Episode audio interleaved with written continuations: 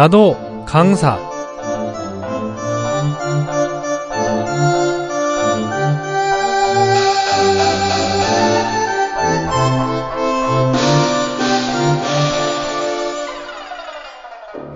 무릇 일을 함에 직접 실천하려고 애쓰지 않고 단지 체계 지식만 공부하고 또 지식을 전혀 활용할 줄 모른다면 현실과 동떨어져 장래 어떤 사람이 될지 모른다고 제자규에선 말하고 있습니다.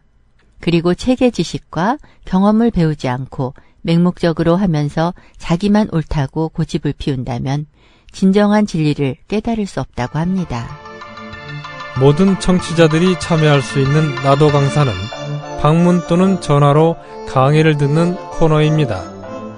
희망을 전하는 방송 SOH 나도 강사 많은 참여 바랍니다. 메일 주소는 SOH 골뱅이 사운드 오브 호프.kr입니다. 오늘 강의는 멀리 LA에서 신청을 하셨네요. 쉼으로 완성되는 삶이라는 주제인데 오늘의 강사님을 만나보겠습니다. 여보세요. 희망지성입니다. 네, 안녕하세요. 양선미입니다. 네, 양선미 강사님 반갑습니다. 네, 반갑습니다. 예, 멀리 미국에서 나도 강사를 신청해 주셨는데 자기소개 부탁드릴게요. 네, 안녕하세요. 저는 미국 LA에 살고 있는 15개월 된 예쁜 딸을 키우고 있는 애기 엄마입니다. 아, 그래요. 미국에서 이 방송을 많이들 듣고 있나요? 네, 아름아름으로 알게 돼서 인터넷으로 듣고 있는데요. 좋은 내용이 참 많아서 어, 자주 듣게 되네요. 네, 감사합니다. 많이 알려주시고요. 오늘 특별히 멀리서 신청해주신 양선미 강사님의 강의를 들어보도록 하겠습니다. 네. 숨을 한번 길게 쉬어봤어요. 마음을 고요히 하고 내 숨소리에 귀 기울여 본 게 얼마만인지 모르겠네요. 쉼으로 완성되는 삶. 우리는 얼마나 잘 쉬고 있습니까?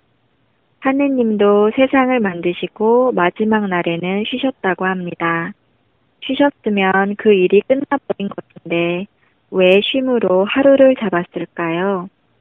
모든 일이 마치고 나면 우리는 쉼이 필요합니다.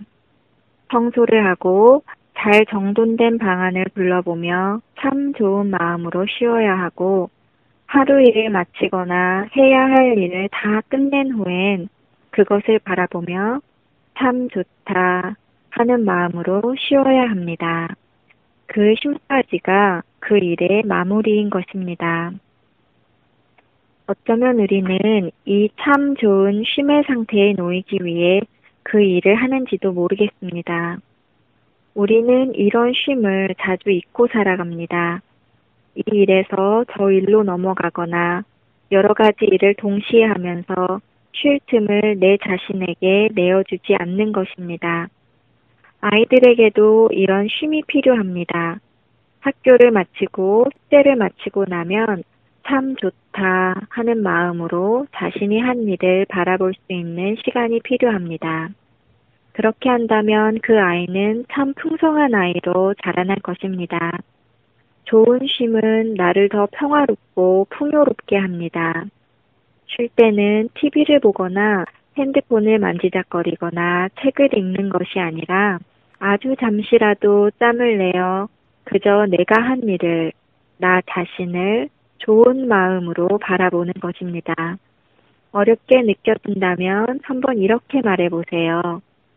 아, 참 좋다. 라고요. 마음이 한결 가벼워지지 않나요? 삶은 이렇게 좋은 쉼 안에서 더 풍요로워집니다. 경청해 주셔서 감사합니다. 네, 강의를 듣는 것만으로도 여유가 느껴지네요. 네, 감사합니다. 예, 정말 그 어떻게 쉬어야 하는가가 사실은 중요한 것 같은데 보통 TV를 본다든지 멍하니 있게 되잖아요. 근데 강사님은 쉬는 것이 무엇인지를 아시는 것 같아요. 아, 네, 저도 잘하지는 못하지만 하루가 끝나고 나면 참 좋다 하는 말을 마음속에 되새겨 보곤 해요. 그러고 나면 마음이 좀 편안해지고 스트레스도 풀리는 것 같아요. 네, 이야기를 들으면서 저도 마음이 편해지는 느낌이 들었어요. 오늘 말씀 정말 감사합니다. 네, 감사합니다. 네.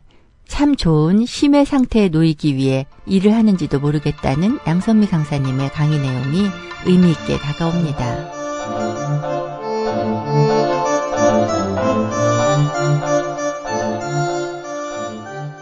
진정한 진리를 깨닫기 위해 지식과 경험이 필요하다면 쉼은 그 사이에서 완충작용을 하면서 진리로 승화시킬 수 있는 연결고리가 아닌가 싶습니다.